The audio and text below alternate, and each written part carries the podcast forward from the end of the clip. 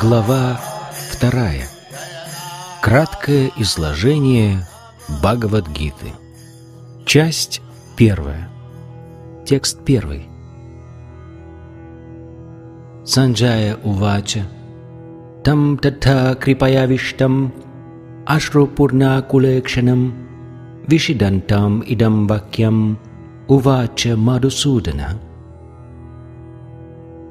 Санджая сказал: увидев, что Арджуна охвачен состраданием и скорбью, а глаза его полны слез, Мадхусудана, Кришна, произнес такие слова. Комментарий. Мирское сострадание, скорбь и слезы выдают человека, забывшего свою истинную духовную природу. Тот, кто сознает свою духовную природу, проявляет сострадание к вечной душе. В этом стихе примечательно слово «Мадхусудана». Некогда Господь Кришна убил демона Мадху, и теперь Арджуна хочет, чтобы Кришна уничтожил демона сомнений, который завладел Арджуной и мешает ему исполнять долг. Люди не знают, на что следует направлять свое сострадание. Какой смысл сострадать одежде утопающего? Человека, тонущего в океане неведения, нельзя спасти, пытаясь вытащить его одежду, то есть спасая его материальное тело. Того, кто не знает об этом и скорбит об одежде, называют шудрой, человеком, который скорбит напрасно. Арджуна был кшатрием, и ему не подобало вести себя таким образом.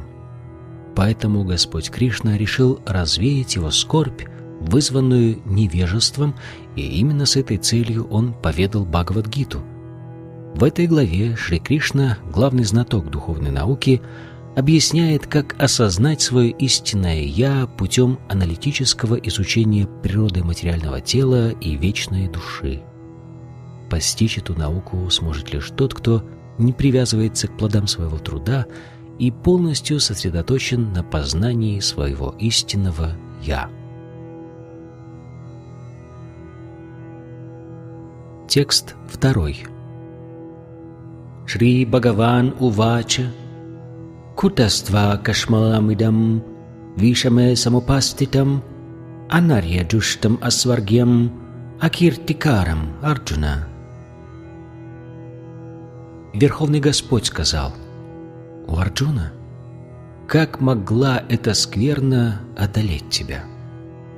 Такое поведение недостойно того, кто знает истинную цель жизни.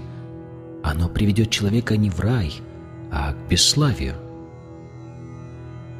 Комментарий. Кришна — это Бог, Верховная Личность, поэтому в Гите Кришну везде называют Бхагаваном. Бхагаван представляет собой высший аспект абсолютной истины. Существует три стадии постижения абсолютной истины: Брахман, или безличный и вездесущий дух, Параматма, ипостась Всевышнего, пребывающая в сердце каждого живого существа, и, наконец, Бхагаван, или Верховная Личность Бога, Господь Кришна. В Шримад-Бхагаватам, песнь первая, эта концепция абсолютной истины описана следующим образом. Ваданти тат татвавидас татвам ячгьянам адваям Брахмити параматмити Бхагаван ити шабджете. Абсолютную истину постигает в трех аспектах, которые не отличны друг от друга. Их называют Брахманом, Параматмой и Бхагаваном. Эти три аспекта божественного можно объяснить на примере Солнца, у которого также есть три аспекта – солнечный свет, солнечный диск и планета Солнца. Тот, кто изучает солнечный свет, находится на первой ступени познания. На следующей ступени человек познает солнечный диск, однако глубже всех понимает природу Солнца тот, кто достиг этого светила. Рядовых исследователей, которые довольствуются изучением свойств солнечного света, его проникающей способности и ослепительного безличного сияния, можно сравнить с человеком, способным постичь лишь один аспект абсолютной истины – безличный Брахман. Более глубокий исследователь, обладающий знанием о солнечном диске, подобен человеку, постигшему более высокий аспект абсолютной истины – параматму. А того, кто проник в самое сердце планеты Солнца, сравнивают с человеком, осознавшим высший личностный аспект абсолютной истины. Вот почему бхакт, или тех, кто постиг абсолютную истину как Бхагавана, считают лучшими среди людей, стремящихся овладеть духовной наукой, хотя все, кто пытается постичь абсолютную истину, изучают один и тот же объект – свет Солнца, солнечный диск и сама планета Солнца неотделимы друг от друга, однако это не значит, что все исследователи, изучающие различные аспекты Солнца, относятся к одной и той же категории. Великий мудрец и знаток вед Парашара Муни, отец Васудевы, объясняет значение санскритского слова «бхагаван» следующим образом. «Бхагаваном» называют верховную личность, которая обладает всеми богатствами, всей силой, славой, красотой, знанием и отрешенностью от мира. Есть много людей, которые очень богаты, очень могущественны, очень красивы, очень знамениты, отличаются обширными познаниями или свободой от мирских привязанностей. Однако никто из них не может претендовать на то, что обладает всеми богатствами, всей силой и прочим, в полном объеме. Право говорить так о себе имеет только Кришна, ибо Он — верховная личность Бога. Ни одно живое существо, даже Брахма, Шива или Нарайна, не наделено этими совершенствами в той мере, в какой они присущи Кришне. Поэтому в Брахма-самхите сам Господь Брахма утверждает, что Кришна — это верховная личность Господа. На свете нет никого равного Ему или более великого, чем Он. Кришна — предвечный Господь, Бхагаван, которого называют Говиндой. Он — высшая причина всех причин. Ишвара Парама Кришна Саччитананда Виграха Анадир Адир Говинда Сарвакарана Каранам. Многие обладают качествами Бхагавана, но Кришна превосходит всех, ибо никто не может затмить его. Он — верховная личность, и его тело вечно исполнено знания и блаженства.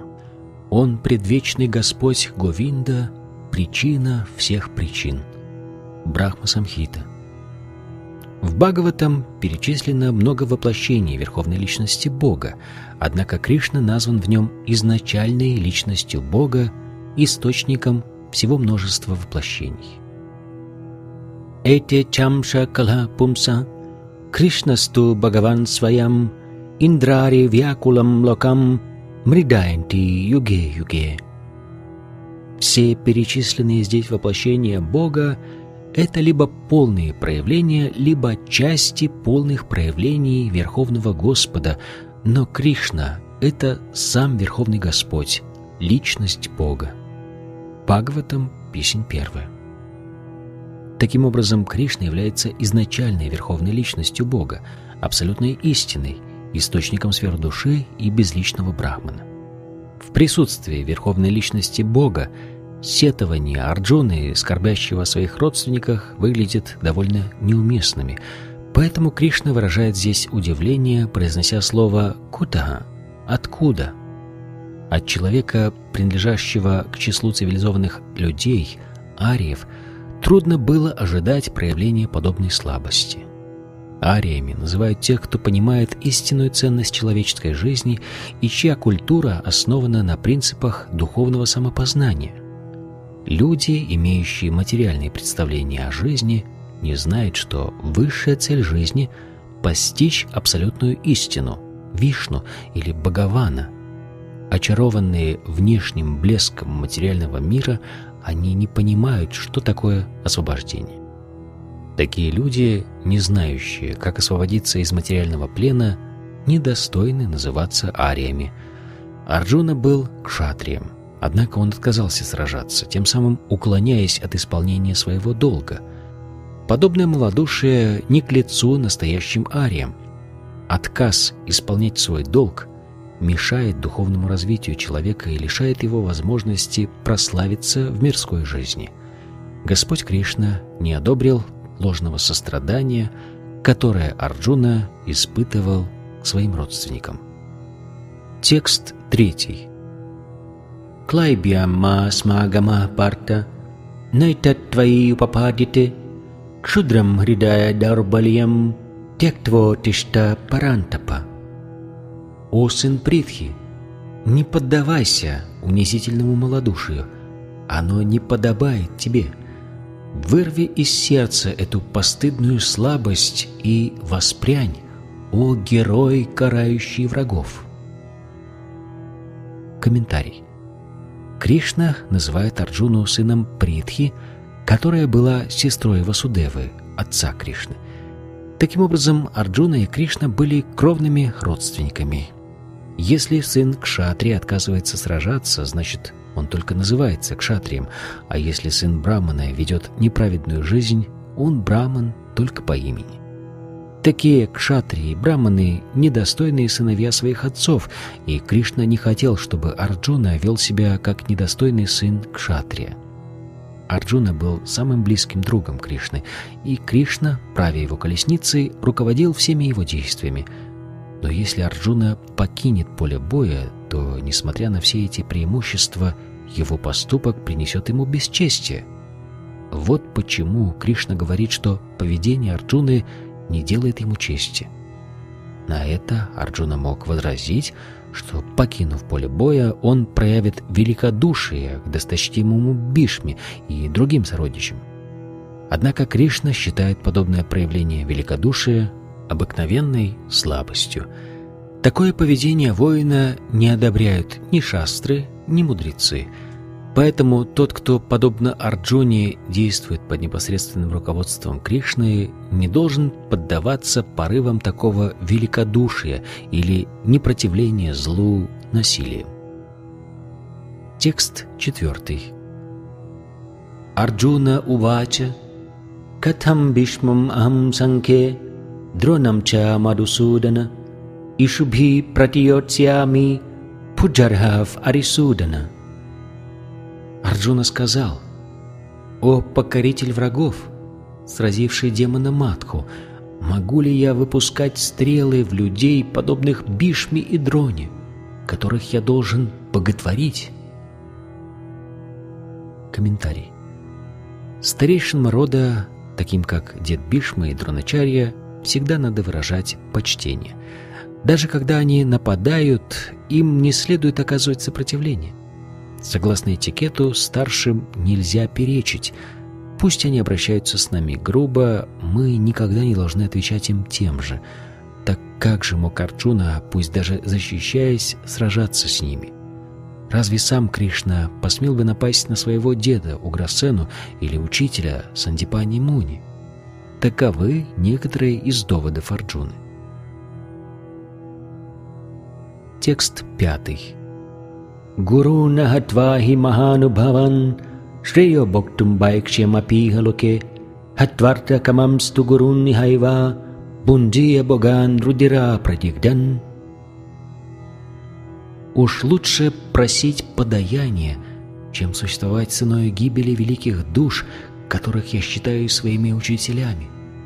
Пусть ими движет корысть, они все равно остаются моими наставниками. Если они погибнут, все то, чем мы собираемся наслаждаться, будет запятнано их кровью. Комментарий.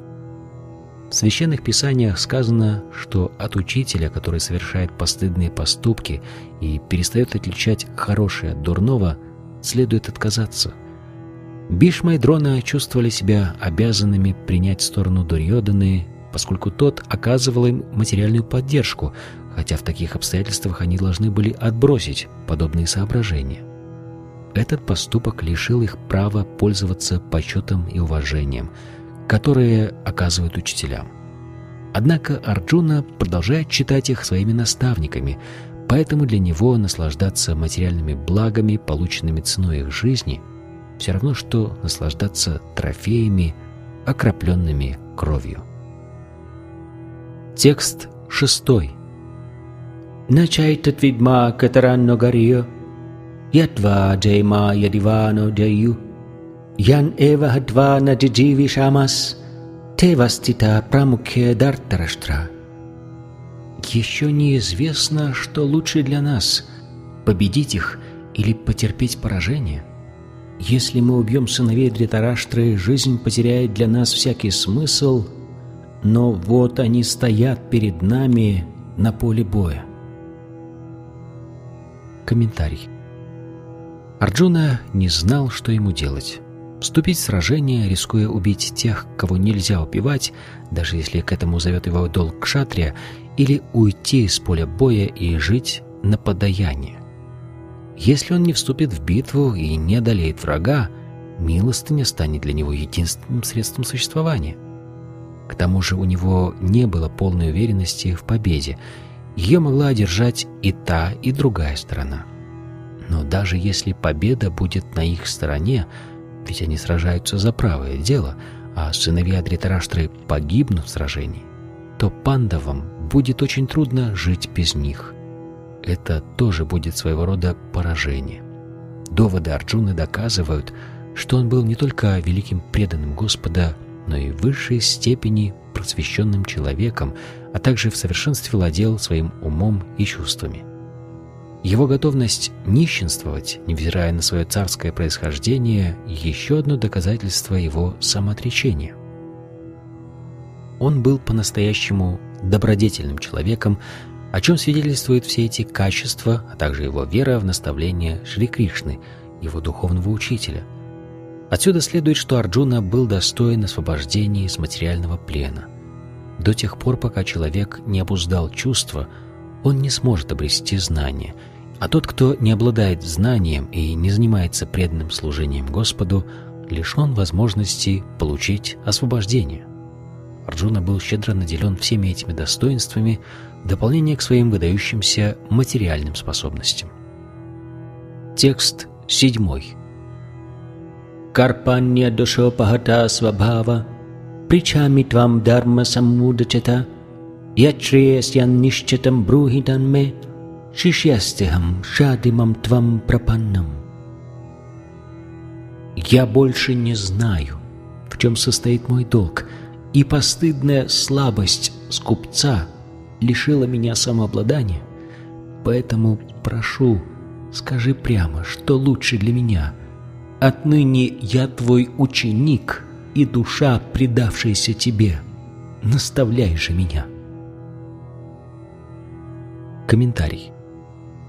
Природа устроена так, что материальная деятельность, которой мы занимаемся, ставит каждого из нас в очень трудное положение. Трудности подстерегают нас на каждом шагу, поэтому все мы нуждаемся в помощи истинного духовного учителя, способного объяснить, как достичь высшей цели жизни. Все ведические писания призывают нас обратиться к истинному духовному учителю, чтобы он распутал клубок наших жизненных проблем и вывел нас из трудного положения, в которое мы попали помимо своей воли. Эти проблемы подобны пожару, который вдруг, без всякой видимой причины, возникает в лесу. Материальный мир устроен аналогичным образом. Трудности приходят к людям сами, как незваные гости. Никто не хочет пожара, но он все равно возникает, и мы начинаем лихорадочно думать, как спастись от него. Поэтому ведические писания гласят: чтобы научиться решать жизненные проблемы и покончить с ними, необходимо обратиться к наставнику, принадлежащему к цепи духовных учителей. Человек, нашедший истинного духовного учителя, может постичь все. Поэтому вместо того, чтобы тщетно пытаться самому разрешить свои проблемы, нужно обратиться к духовному учителю. Таков смысл этого стиха. Кого же беспокоят материальные трудности? Того, кто не знает, каковы истинные проблемы жизни. В Брихатаранека-панишад о таком человеке сказано следующее: «Йова этат акшарам гарги, авидитвасмаллокат прайти сакрипанаха». Того, кто не пытается разрешить проблемы жизни, как надлежит человеку, и уходит из этого мира подобно кошкам и собакам, так и не постигнув науку самоосознания, называют скупцом. Человеческая жизнь – самое ценное, что может быть даровано живому существу, ибо только человек способен разрешить все проблемы жизни. Поэтому того, кто не воспользуется этой возможностью, называют скупцом. В противоположность ему, того, кто достаточно разумен и использует человеческое тело для разрешения всех жизненных проблем, называют браманом. «Яйтат акшарам гарги видит васмаллокат прайтиса брамана». Крипаны, скупцы, напрасно теряют отпущенное им время, ибо чрезмерно привязаны к своей семье, родине и обществу. Материальные представления о жизни делают таких людей рабами своей семьи, жены, детей и других родственников. В основе этой привязанности лежит так называемая кожная болезнь, имеется в виду отождествление себя или другого человека с материальным телом. Крипана думает, что сможет защитить своих близких от смерти, или верит, что семья и общество спасут от смерти его. Привязанность к семье существует даже у животных, которые тоже заботятся о своих детях. Будучи человеком разумным, Арджуна сознавал, что его привязанность к членам своей семьи и желание спасти их от гибели были причиной тех трудностей, с которыми он столкнулся. Арджуна понимал, что его долг – сражаться, однако, поддавшись слабости, вызванной скупостью, он оказался не в состоянии выполнить его. Поэтому Арджуна просит Господа Кришну, изначального духовного учителя, вынести окончательное решение. Он предается Кришне и становится его учеником. Он хочет прекратить дружескую беседу. Беседы между духовным учителем и учеником всегда серьезны, и Арджуна намерен начать серьезный разговор с Кришной, признанным духовным учителем. Так Кришна стал первым духовным учителем, который поведал науку Бхагавад-гиты, а Арджуна – первым учеником, постигшим ее смысл. О том, как Арджуна сумел понять Бхагавад-гиту, повествуется в ней самой. И тем не менее, недалекие мирские философы заявляют, что человек должен предаться не Кришне как личности, а нерожденному в Кришне. Между Кришной снаружи и изнутри нет никакой разницы, и тот, кто не понимает этого, но в то же время пытается проникнуть в смысл Бхагавад-гиты, величайший глупец. Текст восьмой. «Нахи прапашьями мама панудьят, ячокам учошанам индриянам, авапья бумав асапатнам риддам, раджьям суранам апичадипатьям». «Я не знаю, как совладать с этой иссушающей меня скорбью. Я не могу избавиться от нее, даже если завоюю процветающее земное царство, которому не будут грозить никакие враги, и обрету власть, какой обладают небожители». Комментарий. Арджуна выдвинул множество доводов, основанных на знании религиозных заповедей и моральных норм, и все же без помощи духовного учителя, Господа Шри Кришны, он не смог разрешить мучившую его проблему. Ему стало ясно, что все его так называемые познания не помогут ему решить проблемы, которые буквально оглушили его. И без духовного учителя, подобного Господу Кришне, он был не в состоянии справиться с ними. Академическое образование, глубокие познания или высокое положение в обществе не избавят нас от проблем. Помочь в этом может только духовный учитель, подобный Кришне.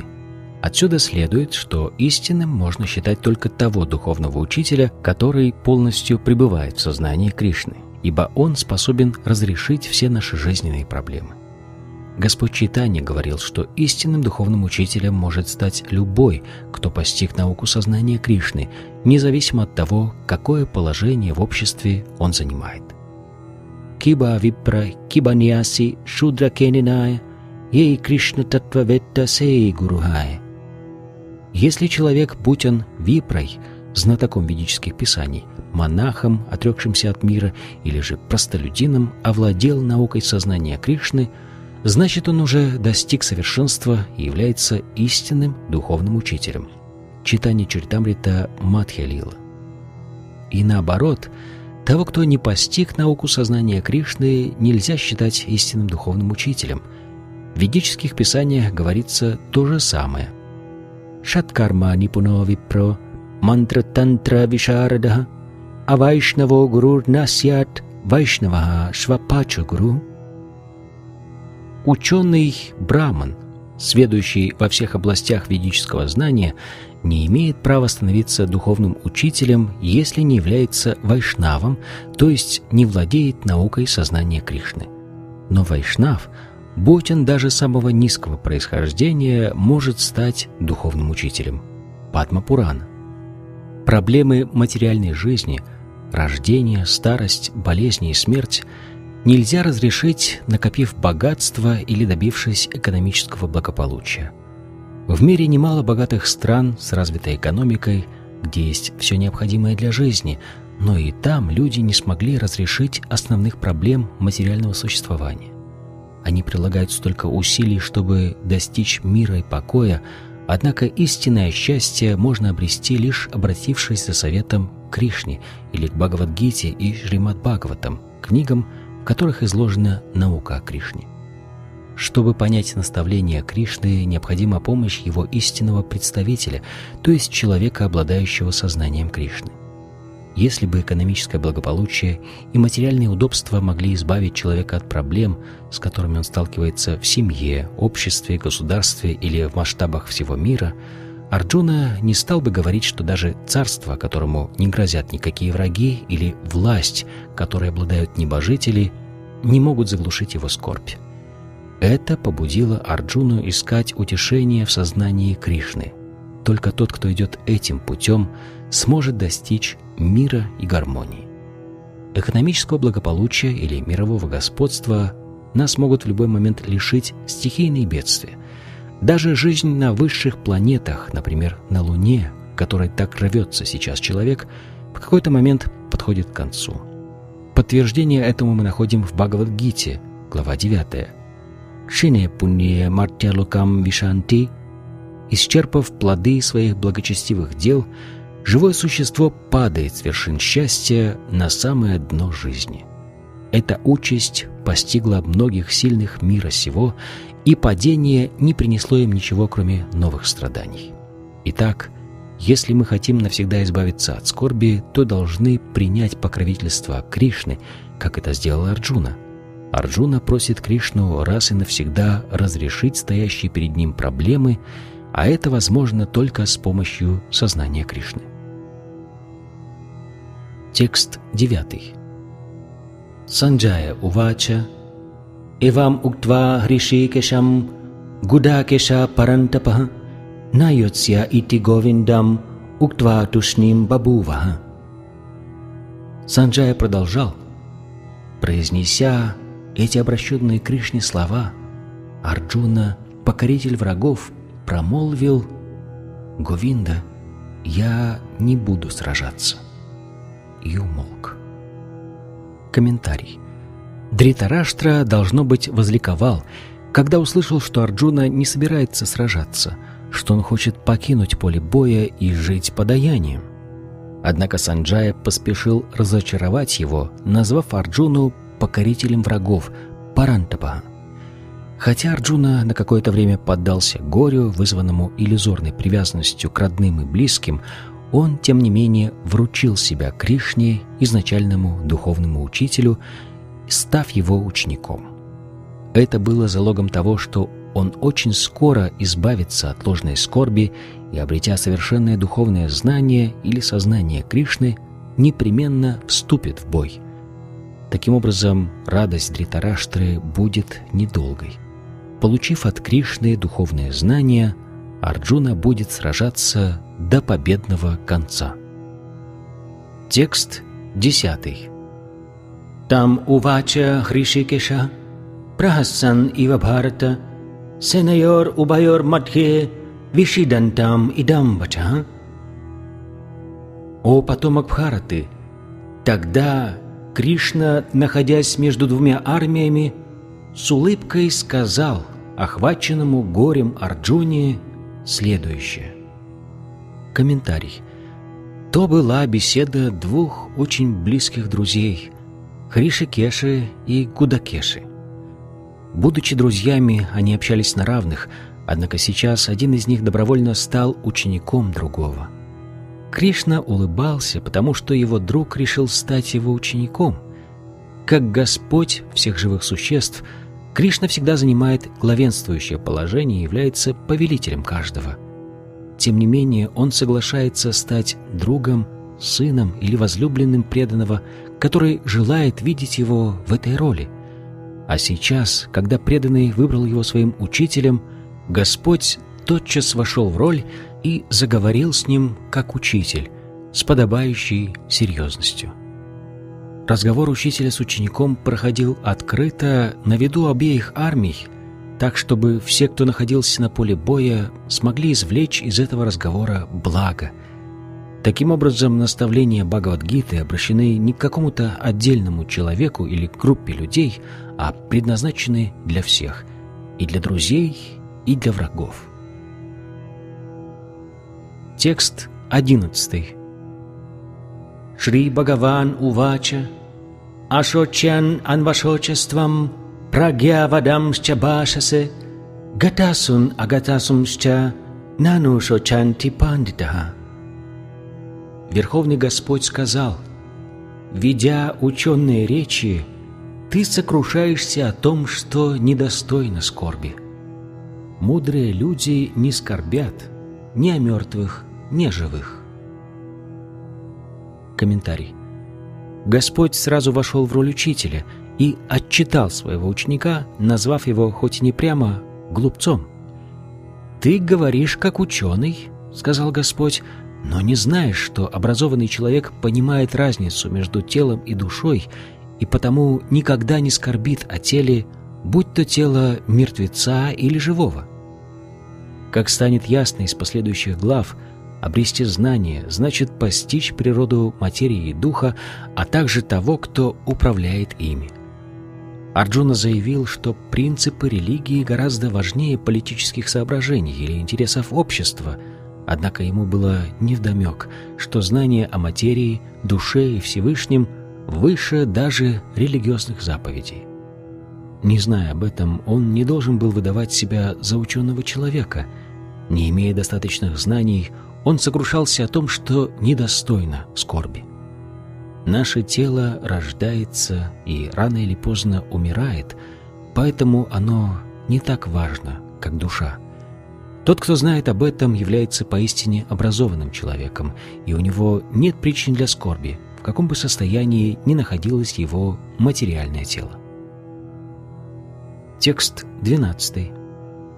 Натв эвахам джату насам, натвам неме джанадипаха, начайва набавишьямаха, сарвеваям атапарам.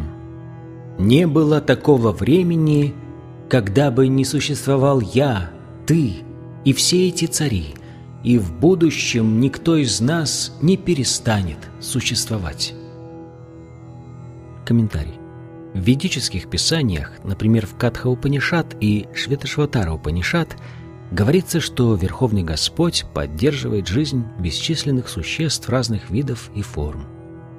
Он обеспечивает их всем необходимым, учитывая деятельность каждого из них и ее последствия. Тот же самый Верховный Господь в образе своей полной экспансии пребывает в сердце каждого живого существа. Только святые, которые способны видеть Верховного Господа внутри и снаружи всего, обретают вечный мир в душе.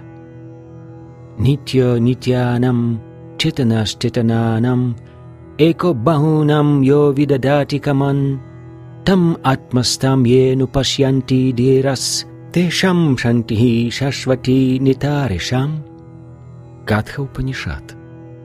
Кришна открыл Арджуне ведическую мудрость специально, чтобы ею могли воспользоваться все люди, в том числе и те, которые выдают себя за великих ученых, хотя на самом деле обладают весьма скудными знаниями.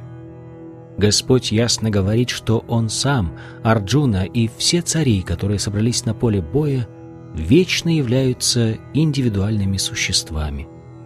Господь – вечный хранитель всех живых существ, как обусловленных, так и освобожденных. Он – верховная вечная личность, а Арджуна – неизменный спутник Господа и цари, собравшись на поле боя, подчиненные ему вечные личности.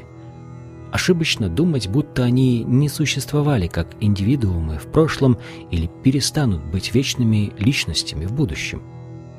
Их индивидуальное бытие никогда не прерывалось и не прервется. Поэтому ни у одного живого существа нет и не может быть причин для скорби. Господь Кришна, высший знаток вед, отвергает здесь теорию Майавады, гласящую, что индивидуальная душа, которая сейчас скрыта под покровом майи, иллюзии, после освобождения растворится в безличном брахмане и утратит свою индивидуальность. Он не согласен и с утверждением о том, что индивидуальность обусловленных существ является лишь плодом их воображения. Кришна ясно говорит, что и Господь, и другие существа сохранят свою индивидуальность в будущем и никогда не утратят ее. Это подтверждается в Упанишадах. Слова Кришны авторитетны, поскольку Кришна не подвластен иллюзии. Если бы живые существа не обладали индивидуальностью, Кришна не стал бы это подчеркивать, особенно говоря о будущем. Философ Майавади может возразить, что индивидуальность, о которой ведет речь Кришна, не духовна, а материальна. Но даже если мы примем этот довод, вопрос о том, что индивидуальность Кришны отличается от остальных, все равно остается открытым. Кришна утверждает, что Он был личностью в прошлом и останется ею в будущем. Господь снова и снова говорит о том, что Он — личность, а безличный Брахман находится у Него в подчинении. Другими словами, Кришна всегда сохраняет духовную индивидуальность. Если допустить, что Он – обыкновенная, обусловленная душа с индивидуальным сознанием, то поведанная им Бхагавад-гита перестанет быть авторитетным священным писанием. Человек, обладающий четырьмя недостатками, которые присущи простым смертным, не способен дать другим знания, достойные того, чтобы его услышали. Гита стоит выше произведений, написанных людьми. Ни одна мирская книга не может сравниться с ней. Для того, кто считает Кришну просто человеком, гита утрачивает особую значимость. Философы Майавади утверждают, что множественность, о которой идет речь в данном стихе, условна и относится к материальному телу. Однако в предыдущем стихе Кришна уже осудил телесные представления о жизни. Разве мог он после этого говорить об условной множественности в рамках той же самой телесной концепции? Таким образом, индивидуальность, о которой здесь идет речь, имеет духовную основу, и это подтверждают такие великие ачарьи, как Шри Рамануджа и другие. Во многих стихах Гиты ясно сказано, что постичь духовную индивидуальность могут только преданные Господа, те же, кто относится к Кришне враждебно и завидует его положению Верховной Личности Бога, не способны понять истинный смысл этого великого произведения. Непреданного, пытающегося постичь философию Гиты, можно сравнить с пчелой, которая ползает по банке с медом. Чтобы узнать вкус меда, нужно открыть банку. Аналогично этому сокровенное учение Бхагавад-гиты могут постичь только преданные. Никто другой, как сказано в четвёртой главе этой книги, не способен ощутить ее вкуса. Те, кто отрицает само существование Господа, не должны касаться Бхагавад-гиты. Поэтому комментарии к Бхагавад-гите, написанные философами Майавади, искажают заключенную в ней истину до неузнаваемости. Господь Чайтанья запретил нам читать комментарии философов Майавади и, предостерегая нас, говорил, что тот, кто принимает философию Майавады, лишается возможности проникнуть в тайный смысл гиты. Если бы Господь говорил об индивидуальности, существующей только в пределах материальной вселенной, необходимость в его наставлениях отпала бы сама собой. Различие между индивидуальной душой и Господом является вечной реальностью, что, как уже говорилось, подтверждается в Ведах. Текст тринадцатый. Дехиносмин ятха дехе каумарам яванам джара татха дехантара праптир дирастатра намухети. Воплотившаяся в теле душа постепенно меняет тело ребенка на тело юноши, а затем на тело старика, и точно так же после смерти она переходит в другое тело. Трезвомыслящего человека такая перемена не смущает. Комментарий. Каждое живое существо, воплотившееся в материальном теле, является индивидуальной душой, и его тело постоянно меняется. Ребенок становится юношей, а юноша постепенно превращается в старика. Однако сама душа при этом остается неизменной. После смерти тела индивидуальная душа меняет его на другое, и поскольку в следующей жизни живое существо обязательно получит новое тело, либо материальное, либо духовное, Арджуна напрасно оплакивал неминуемую смерть Бхишмы и Дроны и так сильно беспокоился о них. Напротив, он должен был радоваться тому, что они, оставив старые тела, получат новые, молодые и полные сил. Смена тел позволяет живому существу испытывать разнообразные радости и страдания, пожиная плоды своих прошлых поступков. Такие благородные души, как Бхишма и Дрона, в следующей жизни обязательно получат духовные тела, или, по крайней мере, тела небожителей на райских планетах, где уровень материальных наслаждений гораздо выше, чем на Земле. Так что у Арджуны в любом случае не было причин для скорби. Того, кто постиг природу индивидуальной души, сверхдуши, а также материального и духовного миров, называют Дхирой, самым трезвомыслящим среди людей. Такого человека не может ввести в заблуждение непрекращающаяся смена тел. Учение Майавади о единственности вечной души несостоятельно, поскольку душу нельзя разделить на части. Подобное членение Всевышнего на индивидуальные души сделало бы его делимым и изменчивым, что противоречит принципу неизменности высшей души. Бхагавад-гита подтверждает, что отделенные частицы Всевышнего существуют вечно, санатана, и называются кшара, что указывает на возможность их падения в царство материи. Эти частицы вечно отделены от Всевышнего, и даже после освобождения индивидуальная душа по-прежнему остается его отделенной частицей. Однако, освободившись из материального плена, она обретает вечную жизнь, исполненную блаженства и знания, и получает возможность общаться с личностью Бога. Теория отражения применима к сверхдуше, которая присутствует в теле каждого живого существа и известна как параматма. Она отлична от индивидуальных живых существ. Когда небо отражается в воде, на ее поверхности видны солнце и луна, а также звезды. Звезды можно сравнить с живыми существами, а солнце или луну с Верховным Господом. Индивидуальную душу, частицу Господа, представляет Арджуна, а высшая душа — это Шри Кришна, личность Бога. Они занимают разное положение, о чем было сказано в начале четвёртой главы Бхагавад-гиты. Если бы Арджуна находился на одном уровне с Кришной, и Кришна не занимал бы более высокого положения, то их отношения учителя и ученика потеряли бы смысл. Если бы оба они находились во власти иллюзорной энергии, майи, то один из них не должен был бы становиться учителем, а другой — учеником. Наставления такого учителя оказались бы бесполезными, ибо того, кто находится в плену майи, нельзя считать авторитетным наставником. Все это доказывает, что Кришна является Верховным Господом и занимает главенствующее положение по отношению к обыкновенному живому существу – Арджуне, который олицетворяет собой забывчивую душу, околдованную майей. Текст четырнадцатый. Матра спаршасту каунтия, шитошна сукха дукхада, агама пайно нитяс, там ститикшасва барата. О сын Кунти, счастье и горе приходят и уходят, сменяя друг друга, как зима и лето. Они возникают от соприкосновения чувств с объектами восприятия, о потомок Бхараты, поэтому нужно научиться терпеливо сносить их, оставаясь невозмутимым. Комментарий. Надлежащим образом исполняя свои обязанности, человек должен научиться терпеливо переносить временные проявления счастья и горя. Веды предписывают каждое утро омываться, даже в месяц Магха, январь-февраль.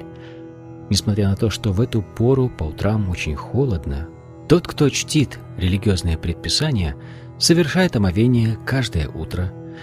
Подобным образом хозяйка не прекращает готовить даже в мае и июне, самые жаркие в Индии месяцы. Исполнять свои обязанности нужно при любой погоде. Точно так же священный долг кшатрия – сражаться, и он должен исполнять его, даже если приходится сражаться с друзьями или родственниками. Каждый должен выполнять заповеди священных писаний, чтобы обрести совершенное знание, ибо только обладая совершенным знанием и преданностью Господу можно вырваться из когтей майи, иллюзий. Обращаясь к Арджуне, Кришна не случайно называет его двумя разными именами. Имя Каунтия указывает на его благородное происхождение по материнской линии, а имя Бхарата подчеркивает, что и со стороны отца он принадлежит к великому роду.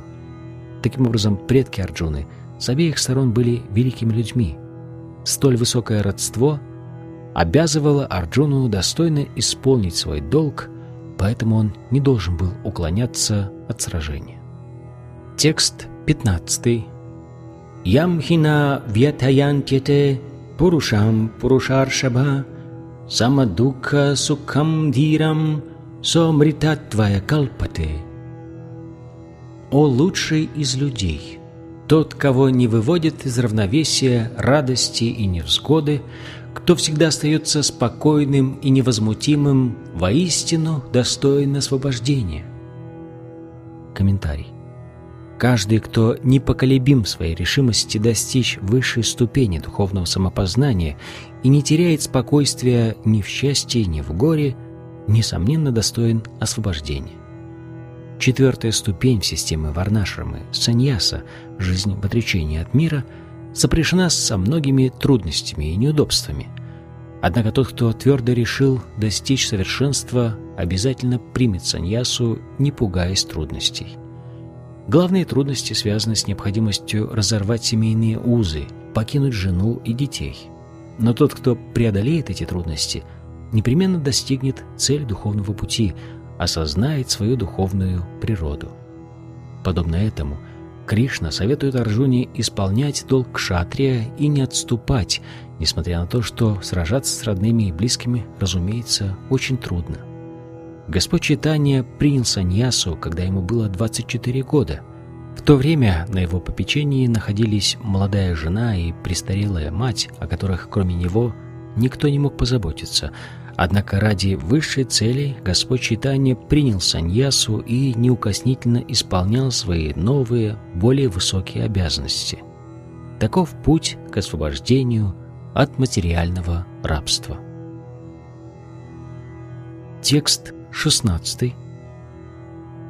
На сато видете бхаво, на бхаво видете сата, убайор апидриштунтас, тванайос татвадаршиби. мудрецы, узревшие истину, пришли к заключению о бренности несуществующего материального тела и о неизменности вечного души. Они сделали этот вывод, тщательно изучив природу того и другого. Комментарий. Наше постоянно меняющееся тело не может существовать вечно. Современная медицина признает тот факт, что на клеточном уровне тело меняется каждое мгновение. Это обусловливает процессы роста и старения. Но вечная душа, несмотря на все изменения, которые происходят с телом и умом, всегда остается неизменной. В этом разница между материей и духом. По своей природе тело изменчиво, душа вечна. К такому выводу приходят все те, кому открылась истина, как имперсоналисты, так и персоналисты. В Вишну-Пуране сказано, что природа Вишну и его обителей духовна и лучезарна. «Джотимши вишнур буванани вишнаху». Понятие «существующий» относится исключительно к духу, а понятие «несуществующий» — к материи. Это утверждают все, кто видит истину. Так начинаются наставления Господа, обращенные к обусловленным душам, введенным в заблуждение энергией невежества. Снять пелену невежества значит восстановить вечные отношения между поклоняющимся и объектом поклонения, то есть понять разницу между Верховным Господом и Его частицами, живыми существами. Постичь природу Всевышнего можно, тщательно изучив самого себя. Индивидуальное живое существо и Верховный Господь соотносятся между собой как часть и целое. В Веданта-сутре, так же как и в Шримад-Бхагаватам, Всевышнего называют первоисточником всего сущего. Все, что исходит от него, принадлежит либо к высшей, либо к низшей природе. Из седьмой главы Бхагавад-гиты следует, что живые существа относятся к высшей энергии Всевышнего. Хотя источник энергии и сама энергия не отличны друг от друга, считается, что энергия всегда занимает подчиненное положение по отношению к ее источнику. Следовательно, живые существа всегда подчинены Верховному Господу, как слуга подчиняется хозяину, а ученик – учителю.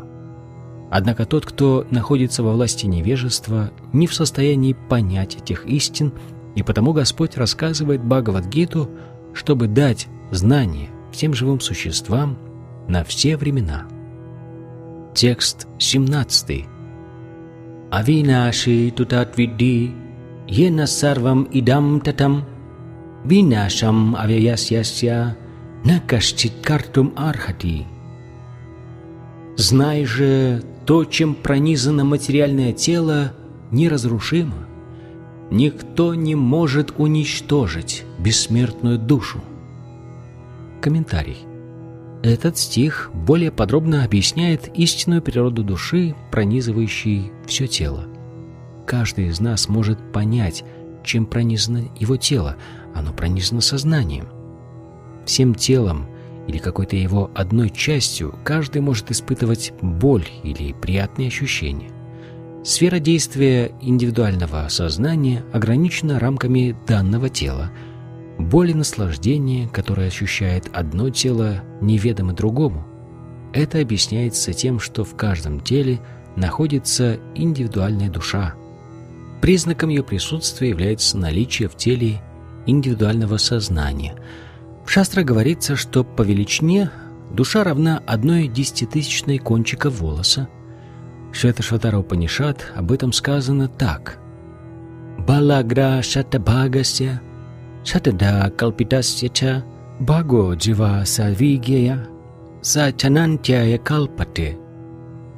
Если кончик волоса разделить на сто частей, а затем каждую из них разделить еще на сто, размер одной такой части будет равен размеру вечной души. Об этом же самом говорится в другом стихе. «Кешагра шатабхагасья шатамша садришатмака джива сукшма сварупаям санкьятито хититканаха». Духовным частицам нет числа, и размеры каждой из них составляют одну десятитысячную кончика волоса. Таким образом, индивидуальная душа представляет собой духовный атом, который меньше материального, и таким атомом нет числа. Эта крошечная духовная искра является движущей силой материального тела, и ее влияние распространяется на все тело, подобно тому, как действие лекарственного препарата распространяется на весь организм. Влияние вечной души ощущается в каждой точке тела, оно проявляется как сознание. Наличие сознания доказывает присутствие души в теле. Даже простой человек понимает, что тело, лишенное сознания, мертво. Если сознание покинуло тело, его нельзя вернуть, какие бы лекарства и вещества мы ни вводили в это тело. Следовательно, источником сознания является не комбинация материальных элементов, а вечная душа. В Мундака-упанишад о размерах бесконечно малой души сказано следующее. «Эшо нур атма четаса видитавьо, ясмин прана панчадда самвивеша, пранаиш читтам сарвам отам прагьянам, ясмин вишуде вибаватеша атма». Размером индивидуальная душа не больше атома, и ощутить ее присутствие может только совершенный разум. Это крошечная душа, которая парит в пяти воздушных потоках прана, апана, вьяна, самана и удана, находится в сердце и распространяет свою власть на все тело живого существа. Когда душа очищается от оскверняющего влияния пяти материальных воздушных потоков, она полностью проявляет свою духовную природу. Цель хатха-йоги состоит в том, чтобы с помощью различных физических упражнений научиться управлять пятью воздушными потоками, которые окружают чистую душу. Все это делается не ради какой-либо материальной выгоды, а для того, чтобы освободить крошечную душу из материального плена. Таким образом, природа бесконечно малой души описана в Ведах, и ощутить ее присутствие может каждый здравомыслящий человек. Только безумец будет думать, что эта духовная искра является вездесущей Вишну-таттвой. Крошечная душа может распространять свое влияние на все тело живого существа. Согласно Мундака-упанишад, душа находится в сердце каждого существа, но поскольку ученые-материалисты не в состоянии обнаружить ее, некоторые из них по неразумию утверждают, что души не существует.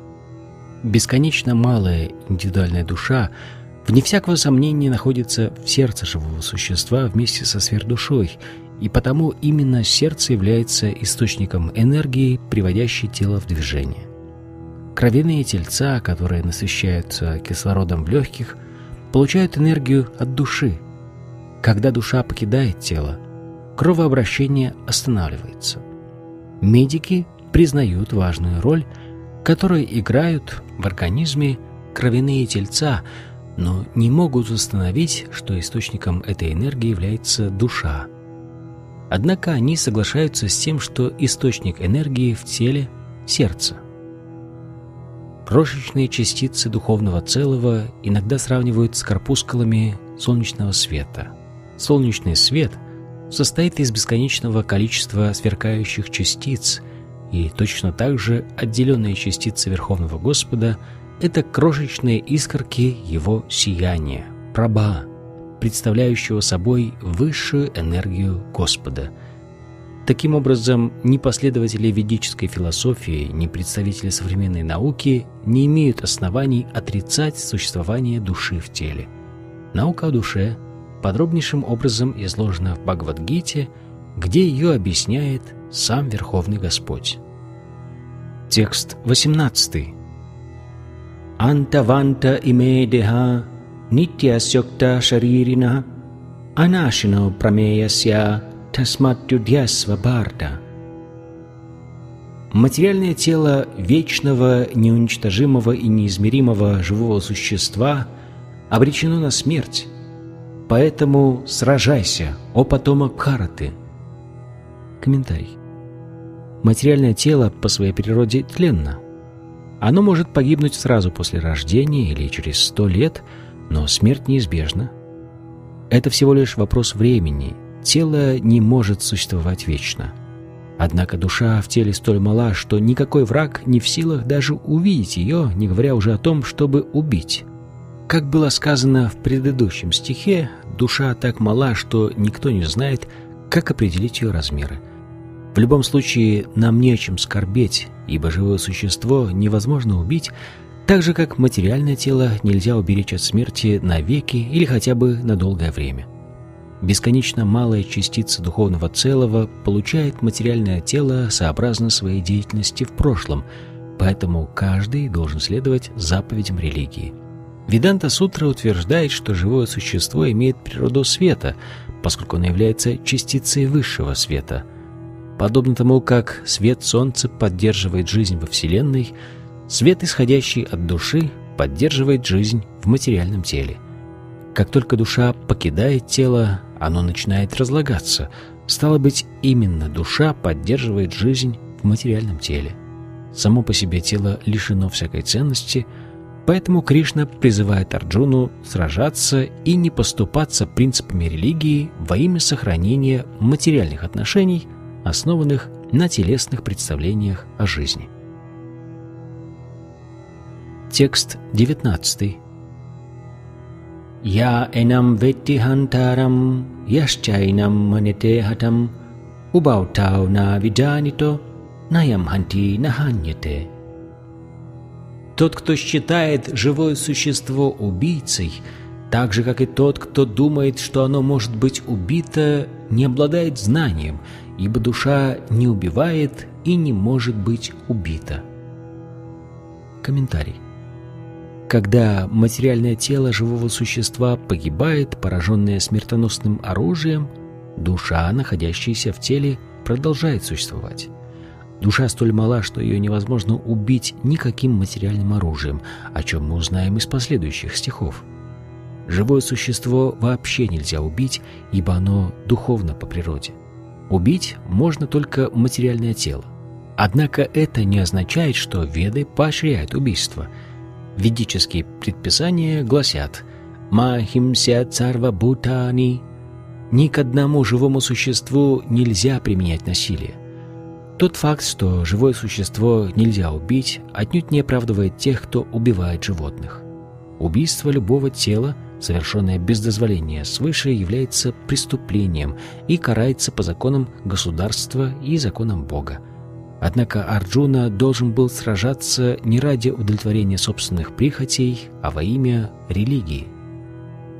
Текст двадцатый. «Наджаете мриете ва кадачин, наям бутва бавита ва набуя, аджо нитья сашвато ям пурано, наханьете ханьямане шарире». Душа не рождается и не умирает, она никогда не возникала, не возникает и не возникнет. Она нерожденная, вечная, всегда существующая и изначальная. Она не гибнет, когда погибает тело. Комментарий. По своим качествам бесконечно малая отделенная частица Высшего Духа не отлична от Всевышнего. Она не подвержена тем изменениям, через которые проходит материальное тело. Иногда душу называют неподвижной, кутаста. Тело проходит через шесть видов изменений. Оно появляется на свет из чрева матери, некоторое время существует, растет, производит себе подобных, постепенно увядает и, наконец, уходит в небытие. Однако душа не подвержена изменениям.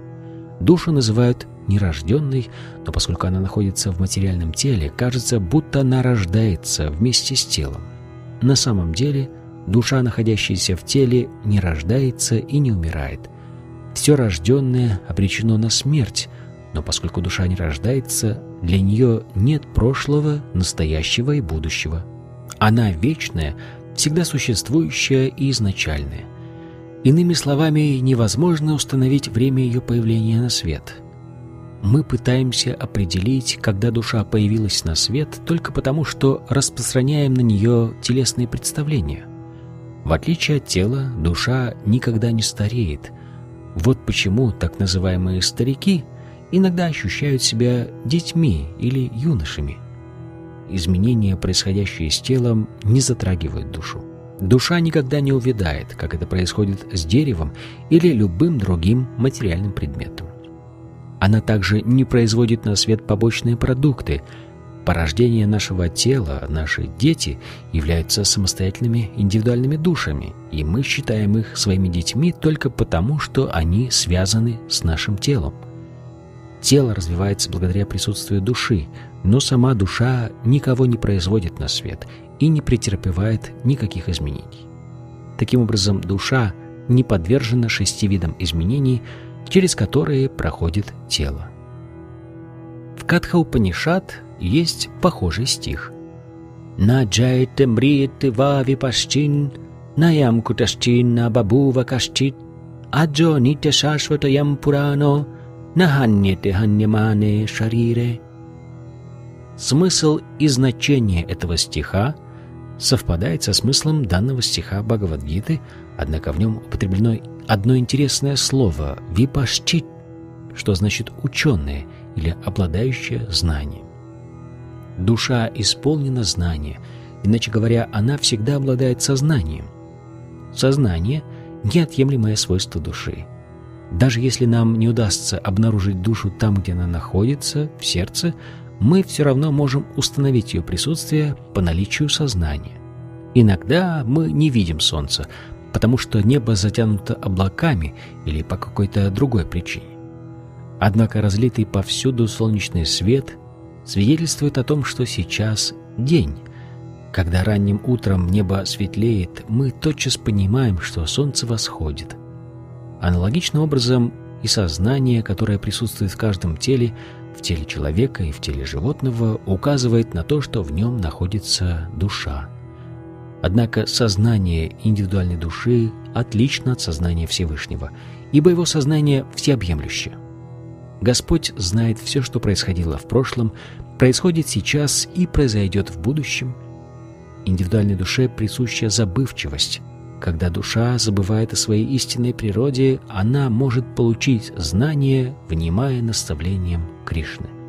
Но самого Кришну никак нельзя сравнить с забывчивой душой. В противном случае его наставления в Бхагавад-гите не имели бы никакого смысла. Есть два типа души – крошечная индивидуальная душа – ану-атма и сверхдуша – вибу-атма. Это подтверждает Катха-Упанишад. «Анор аниян махато махиян, атмасья джантор нихито гухаям, там акрату пашчати вита шоко, дату прасадан махиманам атманаха». Сверхдуша Параматма и индивидуальная душа Дживатма сидят на одном дереве тела в сердце живого существа, но только тот, кто избавился от всех материальных желаний и скорби, может по милости Всевышнего постичь величие души. Как мы узнаем из последующих глав, Кришна является источником сверхдуши, а Арджуна относится к категории забывчивых индивидуальных душ и потому нуждается в наставлениях Кришны или его истинного представителя, духовного учителя. Текст двадцать первый. «Веда винашинам нитям, я энам аджам авьям, катхам сапурушо патта, кам гатая тихантикам». «О Партха, как человек, знающий, что душа неразрушима и вечна, что она нерожденная и неизменная, может убить кого-либо или заставить убивать?» Комментарий. Все имеет свое предназначение, и человек, обладающий совершенным знанием, знает, как и где можно что-либо применять. Насилие тоже имеет свое предназначение, но правильно применять его может только тот, кто обладает знанием.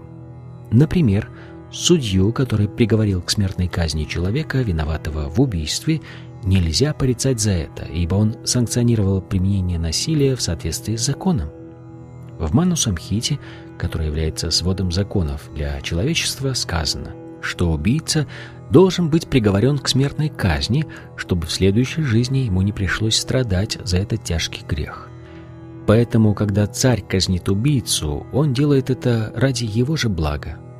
Точно так же, Когда Кришна приказывает сражаться, это значит, что насилие необходимо для торжества высшей справедливости. Поэтому Арджуна должен был исполнить его приказ, памятуя о том, что насилие, совершаемое тем, кто сражается ради Кришны, не является насилием, ибо человека, или вернее душу, невозможно убить. Таким образом, во имя справедливости порой приходится применять так называемое насилие. Хирург оперирует больного не для того, чтобы убить его, а для того, чтобы вылечить.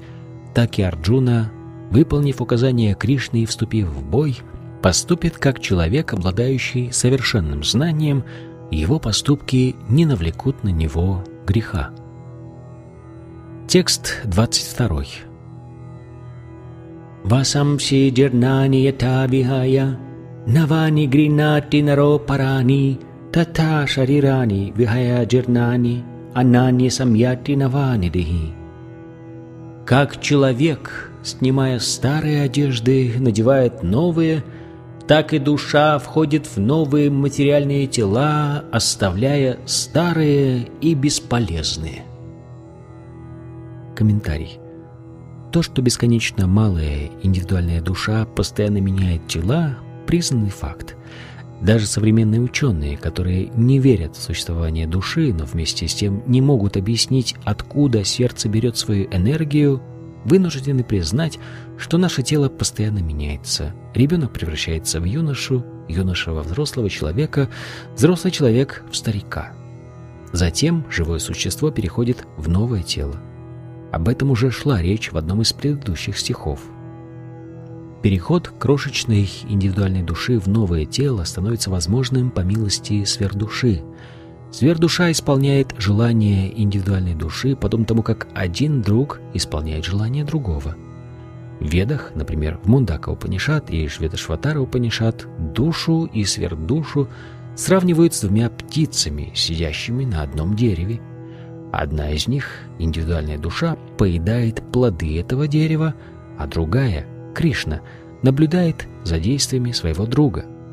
Хотя эти две птицы в качественном отношении подобны друг другу, одна из них полностью поглощена вкушением плодов материального дерева, а другая просто наблюдает за ее действиями. Кришна — это птица-свидетель, а Арджуна — птица, которая поедает плоды материального дерева. Хотя они друзья, одна из них всегда остается господином, а другая — слугой. Когда бесконечно малая душа забывает об этих отношениях, она вынуждена постоянно менять свое положение, перелетая с одного дерева на другое, то есть переселяясь из тела в тело. Пока джива сидит на дереве материального тела, она вовлечена в тяжелую борьбу за существование, но как только она согласится признать вторую птицу своим духовным учителем, как это сделал Арджуна, который предался Кришне и обратился к нему за наставлениями, птица-слуга тотчас избавится от скорби и страданий. Это описано в Мундака-упанишад и Шветашватара-упанишад. «Самане врикше пурушо нимагно, нишая шочати мухьямана, джуштам яда пашчатьяньям ишам, ася махиманам итивита шока». Хотя обе птицы сидят на ветвях одного и того же дерева, одна из них пребывает в постоянной тоске и тревоге, ибо пытается насладиться его плодами. Но если по той или иной причине страждущая душа обратит взор на своего друга, Верховного Господа, и осознает его величие, она тут же освободится от всех тревог и беспокойств. Сейчас Арджуна обратил взор на своего вечного друга, Кришну, и внимает Господу, который рассказывает ему Бхагавад-гиту. Так он сможет осознать величие Господа и перестанет скорбеть. В этом стихе Господь советует Арджуне не сокрушаться о том, что его деду и учителю предстоит сменить тело. Напротив, Арджуна должен радоваться тому, что он убьет их тела в справедливом бою, и они сразу избавятся от всех последствий телесной деятельности. Тот, кто погибает в справедливом бою, тотчас освобождается от всех грехов и достигает более высокого положения, подобно существу, убитому на жертвенном алтаре. Таким образом, у Арджуны не было причин для скорби. Текст двадцать третий. Найнам чинданти шастрани, найнам дахати павакаха, начайнам кледдеянтяпо, нашо шаяти марутаха.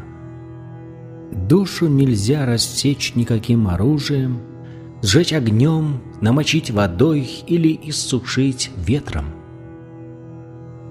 Комментарий. Никакое оружие, будь то меч или оружие, использующее энергию огня, ливня, смерча и так далее, не может уничтожить вечную душу. Очевидно, что в былые времена, помимо огнестрельного оружия, известного современным людям, существовало много других видов оружия – из земли, воды, воздуха, эфира и так далее. Ядерное оружие, которым владеют современные люди, тоже использует энергию огня. Однако в прошлые века были в ходу и другие виды оружия, состоящие из различных материальных элементов. Оружию, использующему энергию огня, можно было противостоять водным оружием, которое неизвестно современной науке. Нынешние ученые не знают и об оружии, основанном на силе смерча. Но как бы то ни было, душу нельзя рассечь или уничтожить никаким, даже самым могущественным видом оружия. Философы Майавады утверждают, что индивидуальная душа обрела существование, когда, попав под влияние невежества, оказалась под покровом иллюзорной энергии. Однако они не могут объяснить, как такое возможно, ведь индивидуальные души нельзя отсечь от изначальной высшей души. Значит, они вечно отделенные частицы высшей души. Поскольку крошечные души вечно сохраняют свою индивидуальность, они склонны попадать под влияние иллюзорной энергии, лишаясь таким образом возможности общаться с Верховным Господом. Так искры пламени, которые качественно не отличны от огня, гаснут, вылетая из костра. В Вараха-пуране о живых существах говорится как об отделенных частицах Всевышнего, и, согласно Бхагавад-гите, они остаются таковыми вечно. Таким образом, даже освободившись из плена иллюзии, живое существо сохраняет свою индивидуальность, как яствует из наставлений, которые Господь дал Арджуне. Знание, полученное от Кришны, помогло Арджуне обрести освобождение, но это вовсе не означает, что он стал Кришной. Текст двадцать четвёртый. Ачедьоям адайоям акледьосошья эвача нитья сарвагатастанур ачалоям санатанаха. Эту индивидуальную душу нельзя разбить на куски, растворить, сжечь или иссушить. Неизменная, неподвижная и вечная, она пребывает повсюду и всегда сохраняет свои свойства. Комментарий. Все перечисленные характеристики индивидуальной души служат неоспоримым доказательством того, что она всегда остается бесконечно малой частицей духовного целого и никогда не меняет своего положения. Это опровергает теорию монизма, так как из данного стиха следует, что индивидуальная душа не может слиться воедино с высшей душой. Очистившись от материальной скверны и обретя освобождение, индивидуальная душа может предпочесть остаться духовной искрой в сиянии Верховного Господа, однако разумные души поднимаются на духовные планеты, где вступают в общение с Личностью Бога. В этом стихе примечательно слово «сарвагата», вездесущее. Живые существа, вне всякого сомнения, находятся в каждом уголке творения Бога. Они живут на суше, в воде, в воздухе, под землей и даже в огне. С утверждением о том, что огонь уничтожает живые существа, нельзя согласиться, ибо здесь ясно сказано, что душа не горит в огне. Поэтому несомненно, что живые существа в телах, приспособленных к жизни в огне, обитают и на солнце. Если бы солнце было необитаемым, слово «сарвагата», живущее повсюду, утратило бы смысл. Текст двадцать пятый. «Авьяктоям ачинтоям авикарьоям учете тасмат эвам видитвайнам нанушочитум архаси». «Душа невидима, непостижима и неизменна. Зная это, ты не должен скорбеть о теле». Комментарий. Как уже говорилось, размеры души настолько малы, что ее невозможно увидеть даже в самый мощный микроскоп, поэтому душу называют невидимой. Что же касается самого факта существования души, то его нельзя установить экспериментально, и единственным доказательством ее существования являются шрути, ведические писания. Мы должны принять их слова на веру, ибо другого источника знания о существовании души у нас нет, хотя мы и можем ощутить ее присутствие. На свете есть очень много истин, которые нам приходится принимать на веру, просто доверяя авторитету того, кто их утверждает. Так, никто из нас не станет отрицать факт существования своего отца.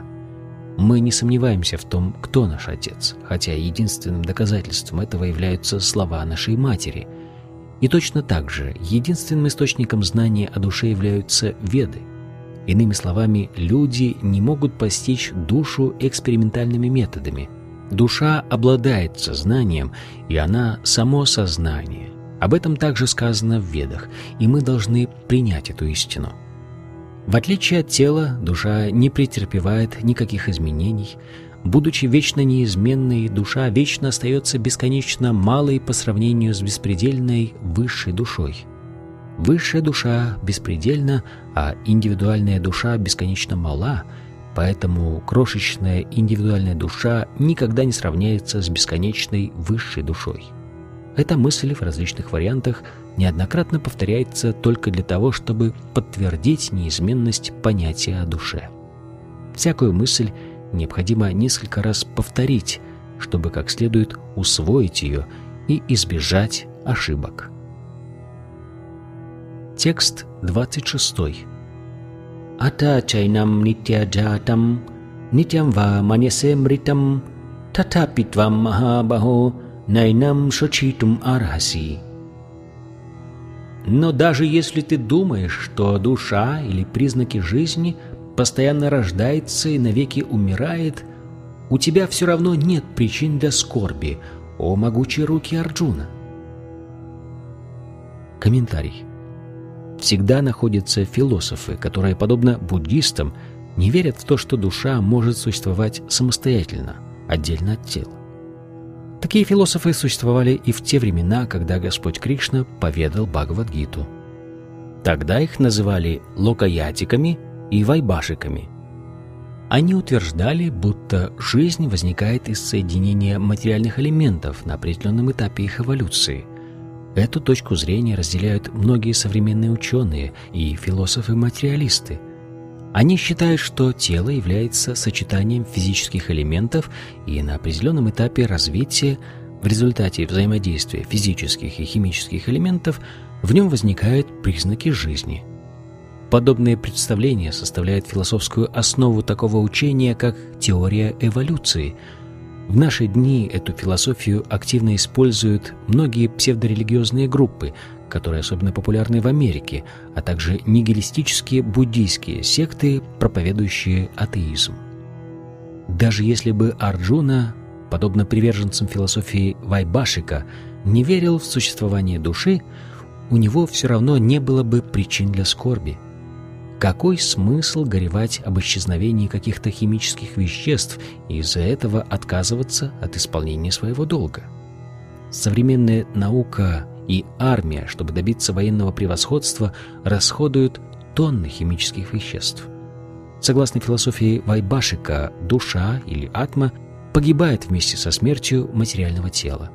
Таким образом, независимо от того, придерживался ли Арджуна точки зрения вед и признавал существование души или не верил в это, у него не было причин для скорби.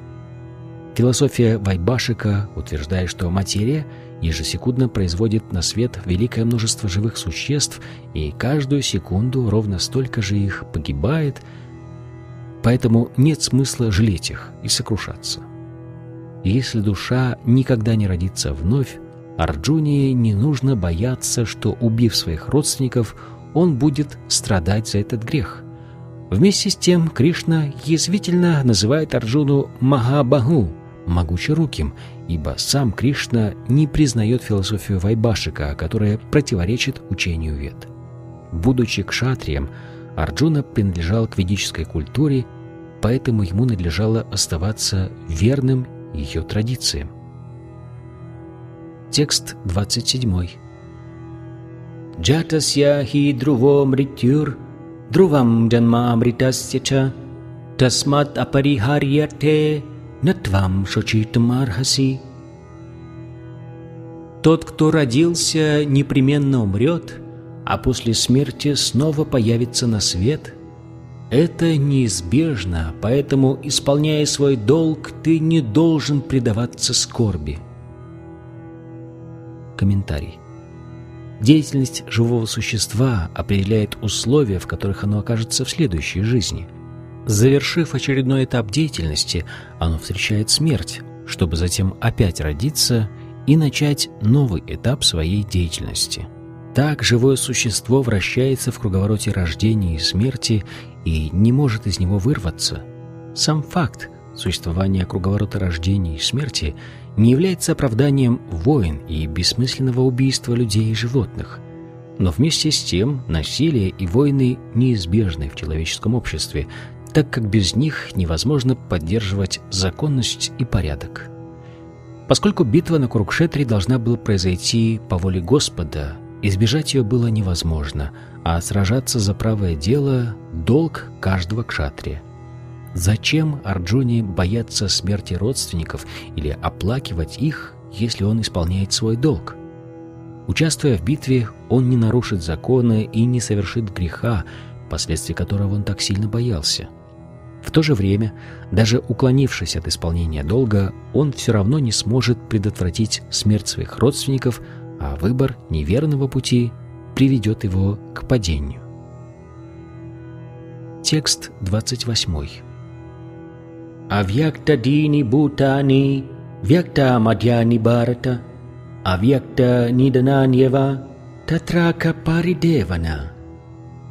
Вначале все сотворенные существа находятся в непроявленном состоянии, на промежуточном этапе творения они проявляются, а после уничтожения Вселенной вновь переходят в непроявленное состояние. Так стоит ли оплакивать их? Комментарий. Даже учитывая, что есть две философские концепции, приверженцы одной из которых верят в существование души, а другой нет, следует признать, что ни у тех, ни у других нет причин для скорби. Тех, кто не верит в существование души, последователи ведической философии называют атеистами. Но даже если чисто теоретически мы примем точку зрения атеистов, нам все равно не о чем будет скорбеть. Тому, кто не принимает во внимание факт самостоятельного существования души, следует помнить, что до начала творения все материальные элементы находятся в непроявленном состоянии. Затем из тонкого непроявленного состояния они переходят в проявленное состояние от тонкого к грубому. Из эфира появляется воздух, из воздуха огонь, из огня вода, а из воды земля. Земля – источник огромного многообразия материальных проявлений. Возьмем, к примеру, небоскреб. Он состоит из земли. Когда он разрушается, составляющие его компоненты переходят из проявленного состояния в непроявленное и в конечном счете распадаются на атомы. Закон сохранения энергии всегда действует, но с течением времени материальные объекты то проявляются, то вновь переходят в непроявленное состояние. Стало быть, нет смысла скорбеть ни о том, что проявлено и существует сейчас, ни о том, что перестало существовать. Даже находясь в непроявленном состоянии, материальные элементы никуда не исчезают. В начале и в конце они находятся в непроявленном состоянии и проявляются только на промежуточной стадии, что, по сути, нисколько не меняет положение дел. Если же принять точку зрения Вед и Бхагавад-гиты, согласно которой с течением времени погибают только материальные тела, антаванта и медеха, тогда как душа существует вечно, нитья-сёкта шаририна, то необходимо всегда помнить о том, что наше тело подобно одежде. Так стоит ли печалиться, меняя старую одежду на новую? В сравнении с вечной душой материальное тело предстает чем-то нереальным.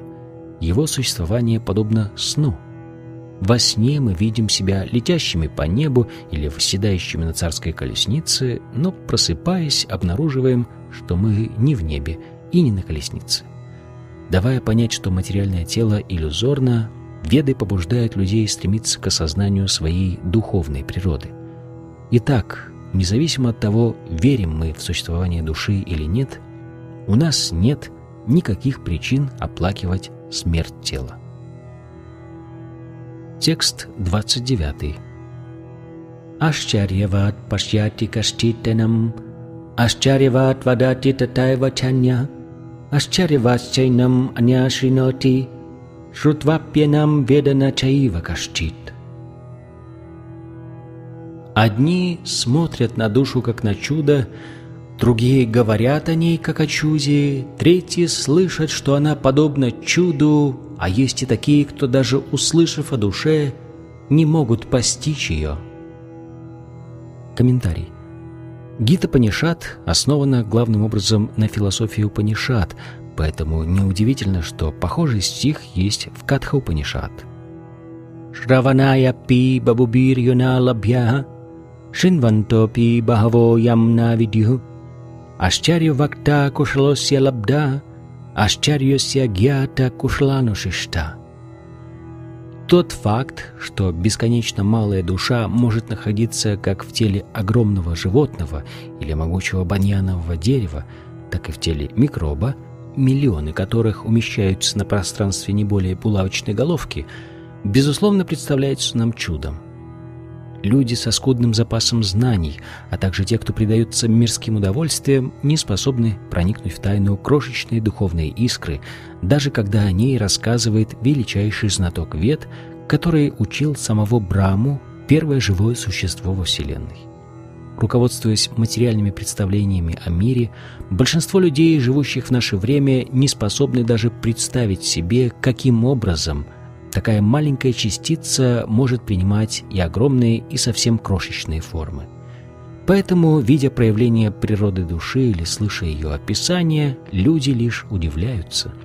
Введенные в заблуждение материальной энергии, они до такой степени поглощены чувственными наслаждениями, что у них не хватает времени на познание своего истинного «я».